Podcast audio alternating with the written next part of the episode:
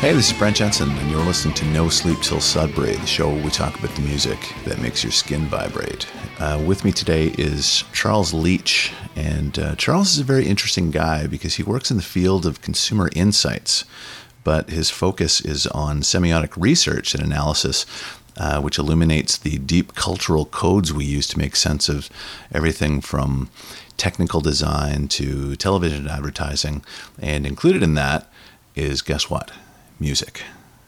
So I met Charles at a party a few weeks ago, and we got to talking about what I do and what he does, and we're really mutually fascinated at the prospect of a discussion, that we could have about semiotics and skin vibration. So, kind of pairing our two backgrounds. So, of course, he was a natural as a guest on No Sleep Till Sudbury. So, Charles, welcome to the show. Thanks for taking the time. I appreciate it. You're very welcome, Brent. Thank you for having me. Can you tell us a little bit about what you do? Maybe just give us a little bit of a background and how it relates to the goosebumps idea.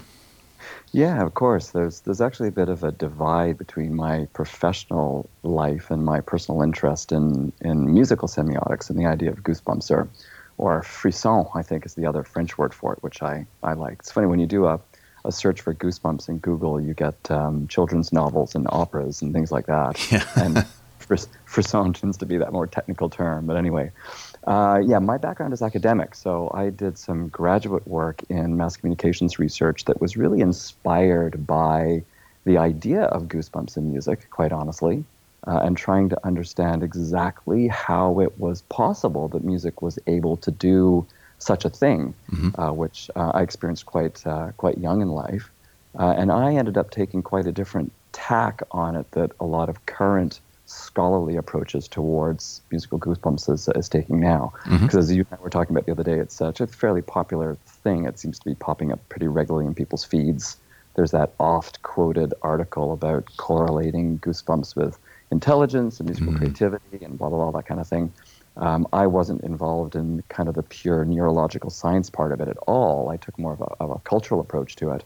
And so my master's degree and my PhD was really an exercise in trying to understand exactly how music was capable of communicating such complex emotional content to people, in some cases across hundreds of years. A large part of my grad work was actually looking at modern recontextualizations of classical music as popular music, and interested in how young generations, and of course that includes us, obviously. Of course it does.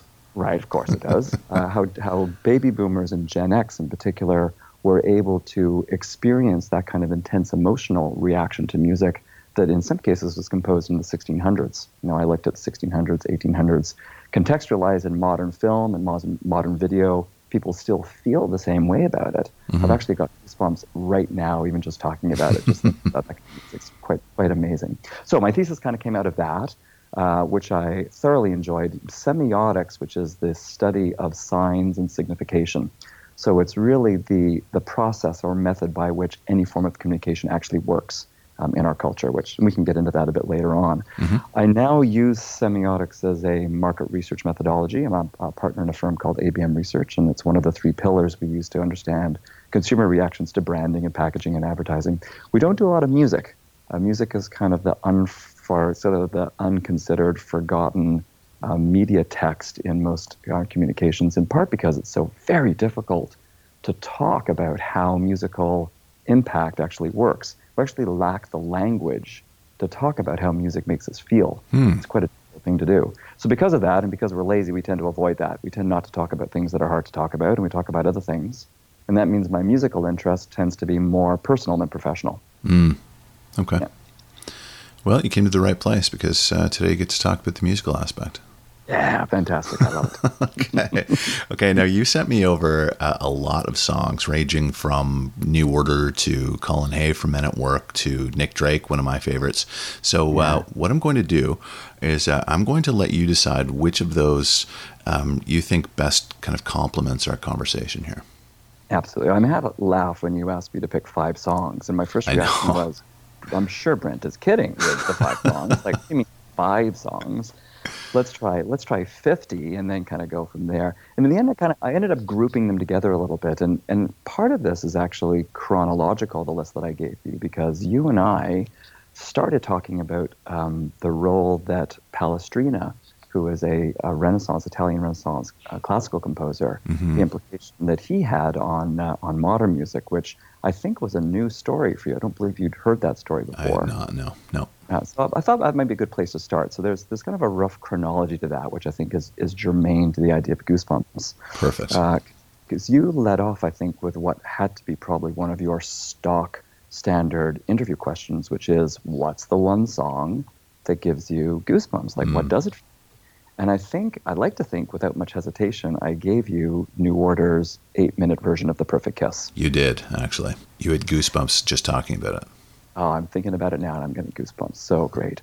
So, but reflecting on that, of course, one of the reasons why that gives me goosebumps, and we can loop back on it later, is this idea of polyphony, mm-hmm. which is multiple voices, technically, or multiple lines of music.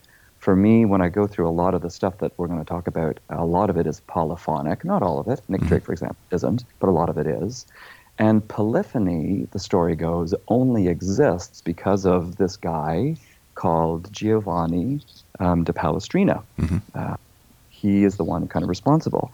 So it's a great story. And after you and I talked about it, I actually went online and looked it up, and I found out that now scholars have started to chip away at this story. Some of them are actually saying, well, maybe it's not actually as legitimate a story as people think, and it's actually a legend or a rumor. But the story goes like this. The story goes that once upon a time, the world was ruled by the church. Mm-hmm. And you really couldn't do anything if the church didn't agree. And they had incredible power because even politicians and government were worried for their souls. And so they deferred to religious figures. And at the time, this is around the 1600s, there was this thing called the Council of Trent. Mm-hmm. And the Council of Trent was a whole bunch of church bigwigs, and they got together and discussed what was the problem with religion and what threats were coming up and big SWOT analysis, that kind of thing. Yeah. And the story goes that at one point there was a grave concern expressed at the current trend in music in the church, which at that time was polyphonic. So generally four voices, soprano, alto, tenor, and bass. And there was concern that the musicality of masses and anthems was actually getting in the way of the lyrics, which essentially was the scripture. And as far as the Council of Trent was concerned, the whole reason that music existed was to communicate the scripture. The whole idea was the lyrical content of the music. And if the music was getting in the way of communicating the scripture, that means it was essentially unreligious, and that's a problem. So the story goes that there was a conversation at the Council of Trent about banning polyphonic music because it was getting in the way of spreading the word of God. And so a composer who was very prolific at the time, whose name was Palestrina, basically said, well, you what, I actually can prove to you that this is not a problem, and give me a couple of months. I'm going to give you some music that will demonstrate, in fact, how this is all going to work out for everybody. And so they gave him the opportunity. He went away and composed this thing called the Missa Papae Marcelli, which is named after Pope Marcellus, who actually only was a pope for about 5 weeks, apparently. So kind of a weird title. But nonetheless, performed it for the cardinals of the Council of Trent.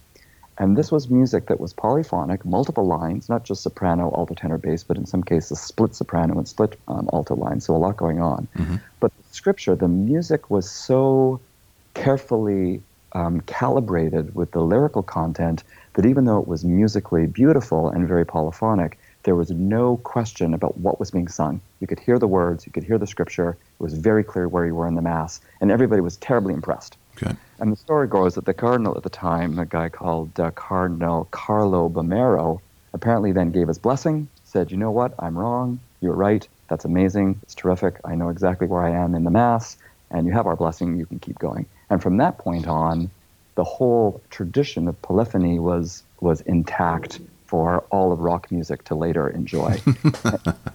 And if they had banned polyphony at that time, you know, the question is whether, in fact, any kind of polyphonic music would have ever been developed. It's possible that it never would have happened, or it would have taken a very different run, because all modern music that's polyphonic takes its genealogy from that one instance. So that's kind of the first part where polyphony starts. Fascinating. The goosebumps, though, is more the second part. So if we move kind of forward in history a little bit, the second piece of music that I gave you was actually the prelude and the Liebestod to Tristan und Isolde, which is a opera written by Richard Wagner. And in particular, there's a bit in there called the Tristan Chord, which is also really important and influential in the history of music and the idea of goosebumps. And the Tristan Chord was fascinating. Do you know that piece of music at all, Brent? Are you into Wagner at all? No, I don't. Yeah, so Wagner is an acquired taste for many. Mm-hmm. Wagner came along at a really interesting time in musical history because everybody who composed up to him composed a lot of tonal music. Okay. So tonal music is Palestrina and Beethoven and Mozart, all of those classical guys. They all composed in a tonal manner. Mm-hmm. And tonal means that whatever key you start the music in is the key you finish the music in. And it's very rare not to be very clear what key you're in throughout the whole piece of music. Right. So most Mozart stuff, right, is in a key, and it's in G sharp or it's in B flat or whatever it is. Mm-hmm. And he might vary from that on a note or two, but will resolve it very quickly just so that you're back in that key. And it always ends in the same key, very tonal. Okay. And that was musical tradition up until Wagner. And Wagner started to mess around with that. So Wagner got kind of bored with tonal music, and he started to experiment with atonal music. Okay. And the Tristan Chord was this landmark, very inflammatory piece of music where right in the very first like three notes of the opera, mm-hmm. he ends on this really weird combination of notes which actually doesn't resolve and actually doesn't make sense and doesn't hew to the key that the first three notes of the opera in. It's atonal. Interesting. And it's not. And everybody kind of flipped out when this happened. Everyone was like, what is that all about? Like, mm-hmm. how is that possible? It's called the Tristan Chord, very famous. Okay. And in part, its fame has to do with the fact that Tristan und Isolde is a 4.5-hour-long opera, and Wagner doesn't actually resolve that chord until the very end of the opera in the Liebestod. And the Liebestod, which translates as love death, is the point where Isolde rejoins Tristan by dying and therefore is able to be with him in death. Okay. So that idea of joining with somebody finally in death, like the ultimate perfection of love through death, is Liebestod. And at that moment when Isolde dies, that's musically when it resolves, which means that for 4 hours and 25 minutes, you're sitting there in the audience in a state of musical tension. Wow. And you're kind of uncomfortable because it's not resolving and you don't really know where it's going. And it's excruciatingly tense for 4 hours and 27 minutes, and then it resolves. And when it resolves, all of a sudden the whole thing makes sense. And of course, everybody's in tears. That's crazy goosebumps right there. Wow. Right? Crazy goosebumps. That is fascinating. And once you know music, as soon as you hear the Tristan chord as it kind of slides around, mm-hmm. that alone gives you goosebumps because you know that he's making some point about how frustrated human beings are in life with bigger issues like love and passion and desire. It's all about how we live these lives of unfulfilled passion and unfulfilled desire. We never really get exactly what we want or everything what we want or who we want.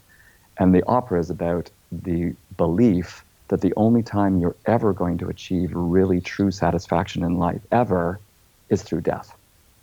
Wow. That's pretty heavy stuff. It's extremely heavy.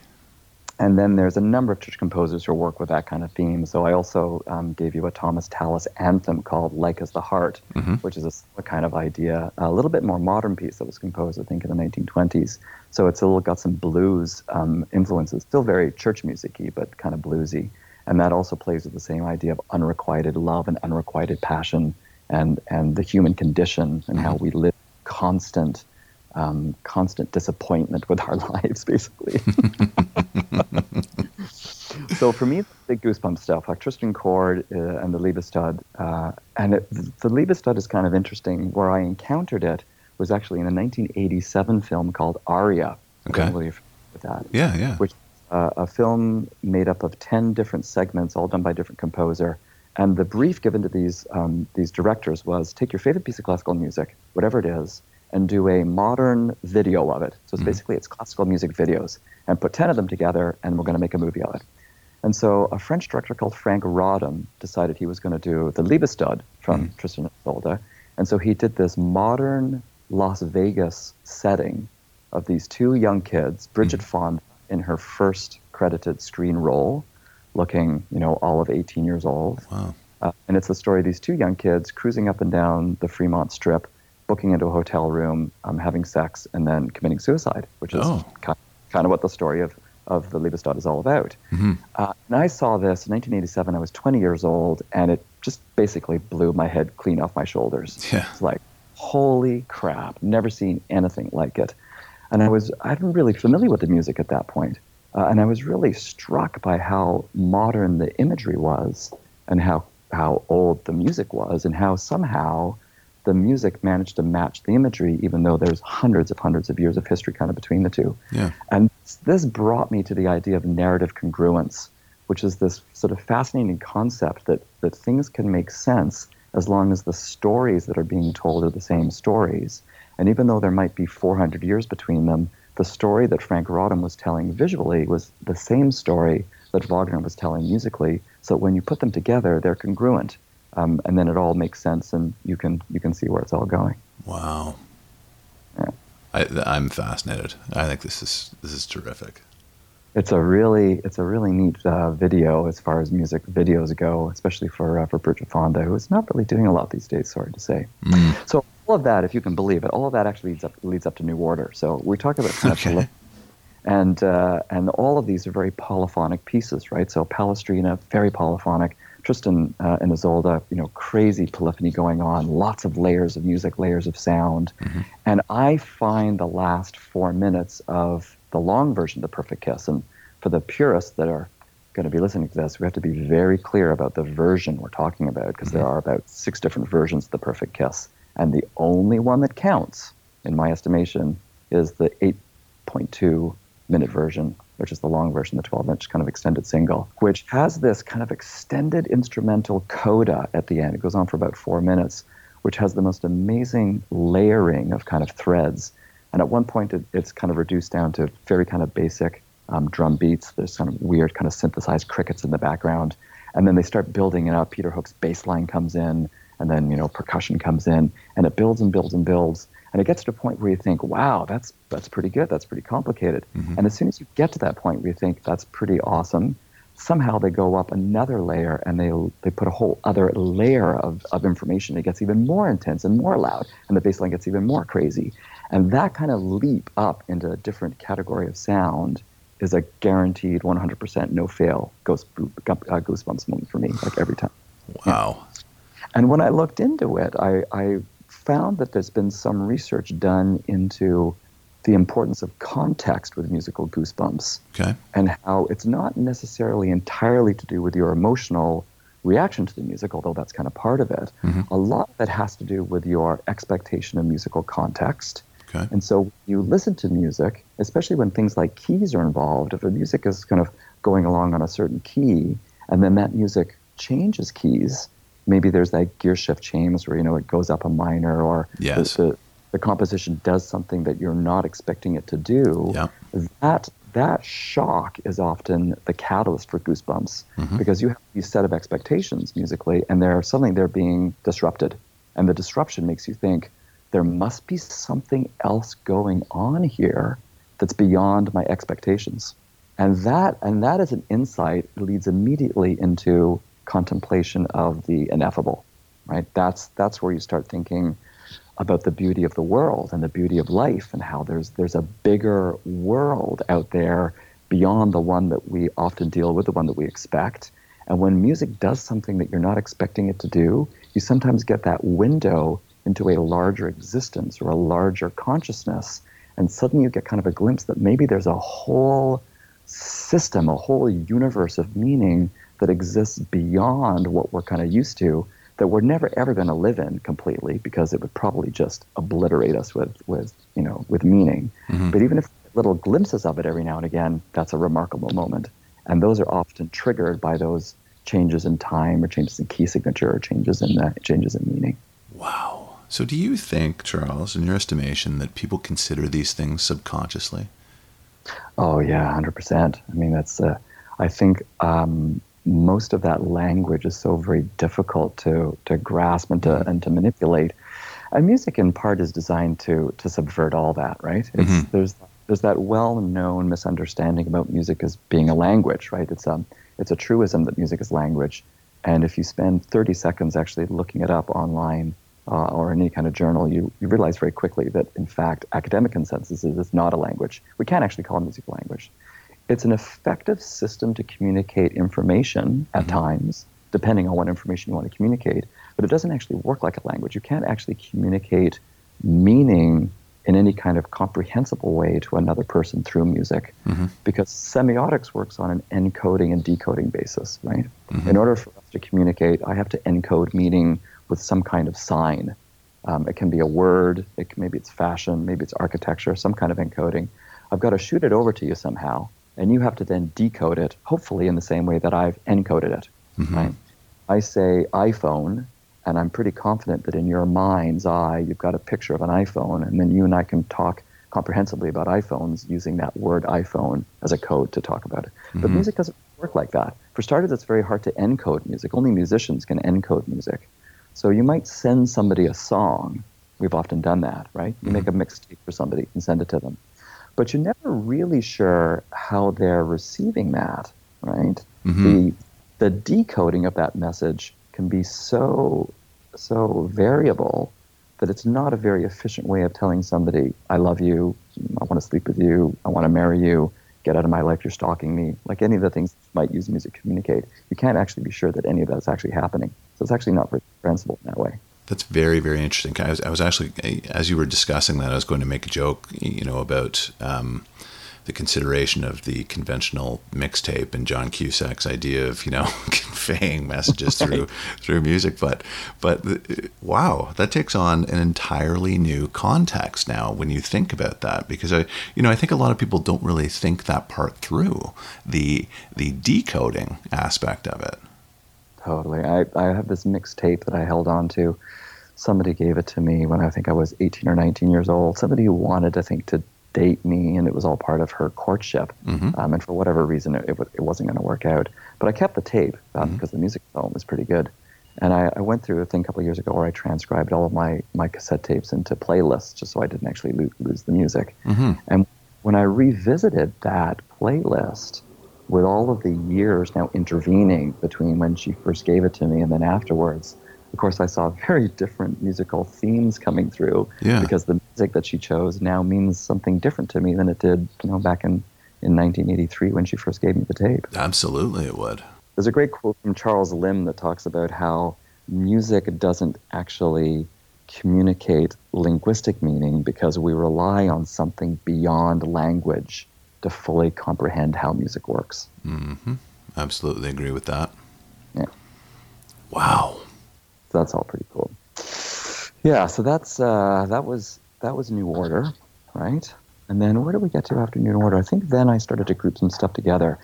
It was funny. I was very aware when I put the list together, Brent, that a lot of the stuff that I put together was really sad, like a bit of sad music, and that immediately made me think of Richard Ashcroft, right? Who's got that great line in Bittersweet Symphony where he says, I want to hear sounds that recognize the pain in me, which is the enduring appeal of sad music. It's always kind of this weird thing of why we enjoy listening to sad music. Why do we enjoy listening to sad music? Of course, that's the reason, is you know that if you can tap into someone else's sadness, it makes you feel a little less alone in the world. I absolutely agree with that. And just, I think we talked about this at the party. I really want to get a copy of my book to you because the end of the book is completely focused on that very idea. Ah, very cool. Yeah. Well, I took it as a challenge. I thought, well, no problem. I could come up with 50 miserable songs that I get goosebumps from, but are there any songs that actually give me happy goosebumps? And so the two that I came up with was Tongue Tied by Group Love, and the other was a classic, was She Loves You by the Beatles, which I grew up to listening. It's one of the things my dad used to have on rotation. And I grouped them together because they have a similar kind of infectious enthusiasm, right? They're so very positive and so kind of unfettered in their emotional dedication. They're so committed to the moment that it's hard to put that on and not be happy and not get kind of the feeling of goosebumps that you're in the presence of somebody who's really just said, to hell with it, I am going for it. Yeah. And let's let's put the most joyous sound that I can out in the world. Ah, you know, if all the notes don't fit, whatever. Yep. It's just a sheer kind of overwhelming emotion of it is terrific. So those are guaranteed goosebump moments in a positive sense. But as you can see by my list, there's loads more of the more mellow ones, including, of course, Nick Drake. Yes. There's a couple that kind of tie into that polyphony. So the song "Wanna Wanna" by Dear Rouge, mm-hmm. Like that, and that for me is in the same category as the song "Drained" by Silver Sun Pickups, okay. which are mid-tempo songs, and they tick along, and somewhere around in the middle eight or the late chorus, they do that kind of unexpected shift in composition. They switch into an unexpected key. Of course, middle eights, that's what they're designed to do. But even within the expectation of middle eights, these are unexpected keys. And there's a kind of a transcendence in a couple of verses there that at the beginning of the song, you're not really expecting that. And so the first time you hear it, you're kind of taken by surprise. And then the more you listen to them, even though you're anticipating that coming, because we get so solidly set into musical contexts that are set by keys, when they come along, it's still a lovely moment to realize that suddenly it's shifted into a different space. Mm-hmm. So they, of course, do that really well. But Nick Drake is fascinating. So I actually came to Nick Drake really late. And I think like a lot of people, I encountered him through Riverman as a song on a compilation of songs. And I actually believe that Riverman is on the same soundtrack as the Colin Hay song, I Just Don't Think I'll Get Over You, which I think is the Garden State soundtrack. Okay. I think they're both on there. And so I actually enjoyed and listened to Riverman for years until I actually looked it up and realized that it comes from 1969, mm-hmm. Released on January 1st, 1970, which blew my mind. I couldn't believe that a song that was so timeless, like I would have had no idea that it was a 60s song, because a lot of 60s songs, they sound like they come from the 60s. Exactly. It's not a bad thing, but that they wear their decade on their sleeve pretty obviously. Mm-hmm. And that was unlike any 60s song, or even 70s song, quite frankly, that I had ever heard. Yeah. Really magical with the way it kind of shifts around that atonality. Mm-hmm. So there we see Wagner's legacy coming true, right? Where Nick Drake starts off in a particular key, but almost immediately slides into a different key. And the more you slide around with chords and keys, the more you actually become aware that you don't really know what key the song is in, because mm-hmm. it's not really in a key. It's actually in several keys. And the slightly uncomfortable feeling that you get as you slide around those keys mirrors the emotional content of the song, right? And that, of course, that's why you're supposed to feel the way you feel, is right. because the music's not actually letting you settle in on one place. Very effective stuff. Fascinating. Yeah. I'm a big Nick Drake fan too, as you know, and my into Nick Drake was not through Riverman. I think it was through a song called Poor Boy, which he his first record, Brighter Later, I believe it was, but his story was very tragic. He was a very sad, unfortunate figure, and I like that you're tying him into your overall premise here, because I think that it's completely apt. Yeah, I think there's a solid line between Wagner's clear dissatisfaction with life and his musical expression of that, and all the way through to poor Nick Drake, antidepressants exactly. and socially awkward, and clearly not finding what he wants to find, but mm-hmm. finding some way of expressing it musically. No, a terrible tragedy. Of course, we lost him so young. Yeah. And Colin Hay, I think, is still going strong. That's an interesting Goosebumps song too, because one of the other elements that I think ties into Goosebumps is this idea of personal experiences and visual. And a lot of my grad work had to do with the role that visual image plays in musical expression, mm-hmm. because our generation, compared to our parents' generation, we're actually the first generation to associate visual image with music in a mass-mediated way.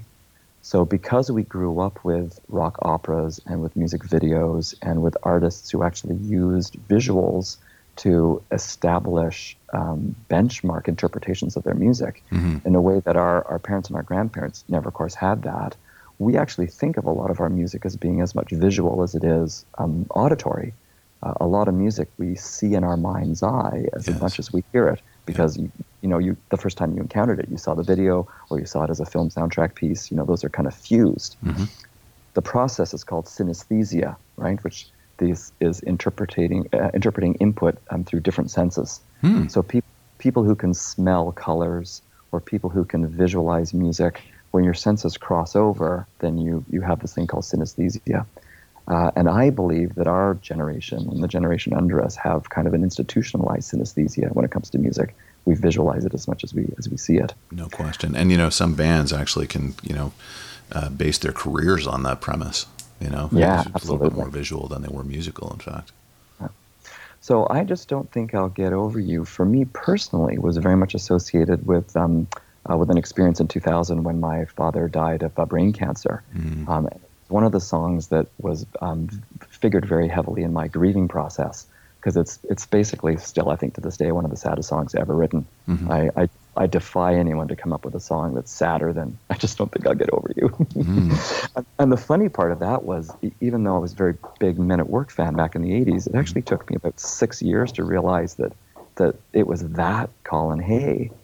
I had not pictured him as this, burly Australian guy singing that song. I had a very visual. I never actually connected the artist's name with the person. So it was fascinating to revisit the song after I'd heard it, for a year or two, thinking, "Oh my God, that's Colin Hay. Who can it be now, Colin Hay?" Yeah, very incongruent, definitely. Exactly. So that's sad in a classic sad way. It's not only is the lyrical content very sad, but the musical content kind of matches the lyrics. So it's not so polyphonic. It's more singer-songwriter style. But there's very little ambiguity in what emotion that's designed to evoke in people. Wow. And then are you familiar with the Annie Lennox cover of Every Time We Say Goodbye? No, I don't believe I've heard that. So it comes from a compilation album called Red Hot and Blue, which was a cover of all Cole Porter songs. That I think was designed as an AIDS fundraiser, basically. So incredible number of songs on my album's like 27 songs.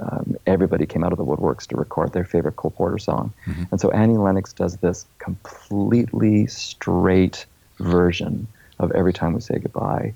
Nothing fancy, not upgraded, absolutely as bare bones and as spare as you can possibly do it. I like that.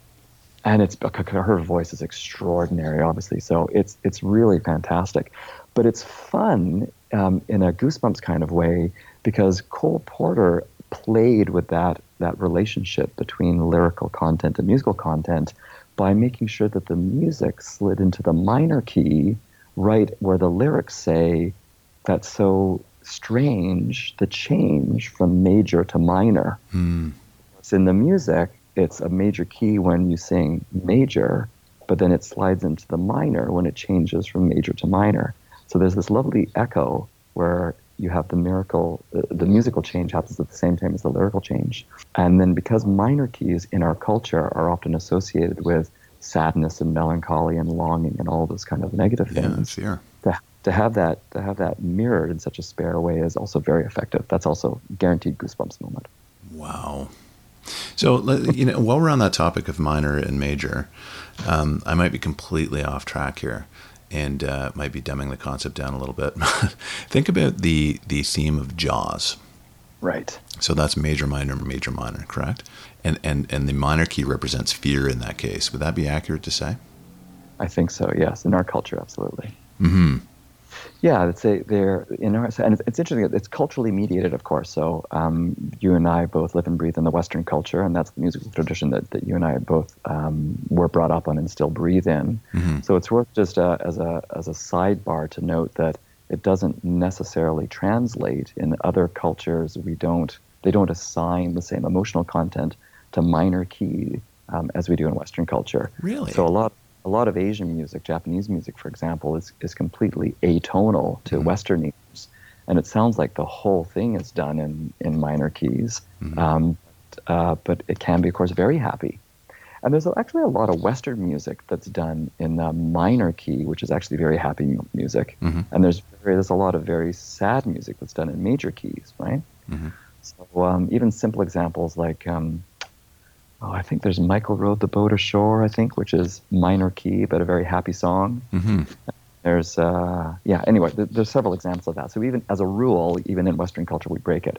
But certainly in modern times, it's pretty accepted to communicate fear and disease, not disease isn't getting a disease, but dis-ease, mm-hmm. and concern and worry, all those kind of anticipatory negative things with minor keys. There's a film music theory that involves something called a megadrone. So it's an academic, Philip Tagg, and he talked about the megadrone. And next time you listen to or watch a trailer for a movie, any kind of action film, mm-hmm. you'll always hear this thing called a megadrone. And all trailers that have an action theme or a conflict in them that's kind of very overt will start with a megadrone. Mm-hmm. Something going on in the background. And it's always kind of uneasy, and megadrones make us really nervous because they're kind of subterranean, which means spatially we think of them as being kind of underneath us, which we don't like. That's kind of weird, and that's down where hell is. So things that are low and base tend to be evil and associated with the devil. Yeah. And that will resolve itself at the end of the trailer, so you'll feel kind of excited about it. Mm-hmm. But while that megadrone is going on, you're not in a happy place. So the Jaws themes very much works like that, right? And because it repeats, if it just ended on the major, you'd be like, oh, okay, well, I guess that ended fine. I guess that's fine. No big deal. Maybe it was a dolphin. It wasn't a shark after all. Because it keeps going from major to minor, major, minor, major, minor, major, minor, you're actually never quite sure where it's going to land. Exactly. Maybe it's going to finish on the minor. And if it finishes on the minor, I'm still at risk of being eaten. Yes. Yes, right? Exactly. Fascinating. Fascinating stuff. Yeah, the film music theory side of it is really interesting. Film music theory is dedicated to exploring crassly the more manipulative parts of music, because film music composers are very much about creating emotion. Mm-hmm. And it's a well-known tenet in film music theory that whenever you put visual, image, and music together, the two medias play a very different role. Mm-hmm. What you look at, the visual aspect, that exists to tell people what they should be thinking about. Okay, it gives you a subject, mm-hmm. right? Here's a picture of something, think about that. But the music that accompanies a visual image, that exists to tell you how to feel about what you're thinking about. Mm-hmm. So you have a picture, and if the music is sad, you're supposed to think about that picture, but understand that it's a sad thing you've got to think about. Right. And of course, if it's happy music, you have to think in a happy way about it. Mm-hmm. So film composers will score music to make sure that the right emotional context is present for whatever the visuals are that you have. Exactly. Yeah. Makes and the great sense. Example of playing with that, and I think you and I might have talked about this too at the party we were at, was what film music theorists call the Louis Armstrong paradox. Mm. Did we talk about the Louis Armstrong paradox? No, I don't think so. So there's this thing called the Louis Armstrong paradox, which is all about It's a Wonderful Life, mm-hmm. right? Which is mm-hmm. a song we all know. And they did a couple of studies on it, the kind of the emotional impact of that, and they found this really curious thing that, in fact, roughly half the population believes that It's a Wonderful Life is a happy song. Mm. And roughly half, the other half of the population, roughly, is surprised by this and is convinced that it's a sad song, terribly depressing song. And both halves are equally astonished to learn that the other half exists. People are like, what? How is that possibly a happy song? It's one of the saddest songs ever. Interesting. And the visualization of that, and if you've seen this film, it's often an indicator of which of those two camps you fall into. It's the Robin Williams movie, Good Morning Vietnam. Oh, right. Okay. Yeah. Have you seen that, Brent? Yeah, yes, I have. Yeah. So it features in that film, right? So yes. Robin Williams plays the DJ, and of course he's playing music from that era, and he plays It's a Wonderful Life. And the visual images that are shown in the movie to accompany the music are all of these horrific pictures of Vietnam atrocities, right? Villages being napalmed, it's, you know, villagers screaming in terror as they're running down laneways, and, you know, people being shot and casualties and blood, you know, all of these things. And it's a fascinating exercise of combining musical content, so that's the musicology, and lyrical content, because taken as a poem, the lyrics say something, and visual content is kind of a third stream, because the three of them then have this really interesting triangle of relationship where the music tends to be emotionally neutral, But when you compare the lyrics to the visuals seem to be saying that the lyrics are nonsense. Mm-hmm. The lyrics are saying, you know, it's a beautiful world and there's a lot to be happy about. The visual content is saying, no, that's nonsense. We're awful as a species. We're terrible. We do terrible things to each other. Mm-hmm. We don't deserve to live on the face of the planet, right? The day we all get wiped out is probably a mercy. And in that kind of context, in that dialogue between the visual and the textual, the music then actually appears more sad than it is happy. Yes. It's slow swelling strings, and it slides from key to key, and there's like this melancholy sense that gives you again that peek into the ineffable, where the music seems to be saying, let's agree that this is true on one level. Let's agree that we are awful, and that mm-hmm. war is terrible, and that we probably are doomed to failure. But the music tells us that, you know, there might be a chance in there somewhere that maybe we're going to be able to make it work. Mm-hmm. And maybe we can transcend our baser instincts. Maybe it can be a beautiful world, because there is beauty in the world, even though sometimes it's hard to see it. Yeah. And it's in there somewhere, if only we can find it. And if you're optimistic, you say to yourself, yes, it's not a wonderful world, but it could be. And if you're a pessimist, you say, you know, it's not a wonderful world, and I don't think it's ever going to be. Mm-hmm. Interesting. You know, on that topic, that's the thing that fascinates me the most about classical music, is that without lyrics, you know, it's open to interpretation, the music is. So some people may find it sad. Some people may find it uplifting.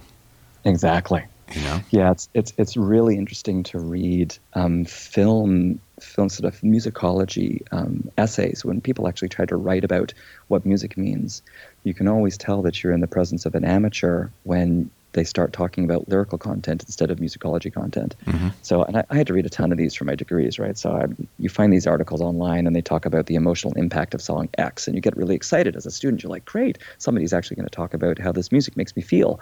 And you pull up the article and it's actually an analysis of the poem that is the lyrics, right? And it talks about this lyric and that lyric.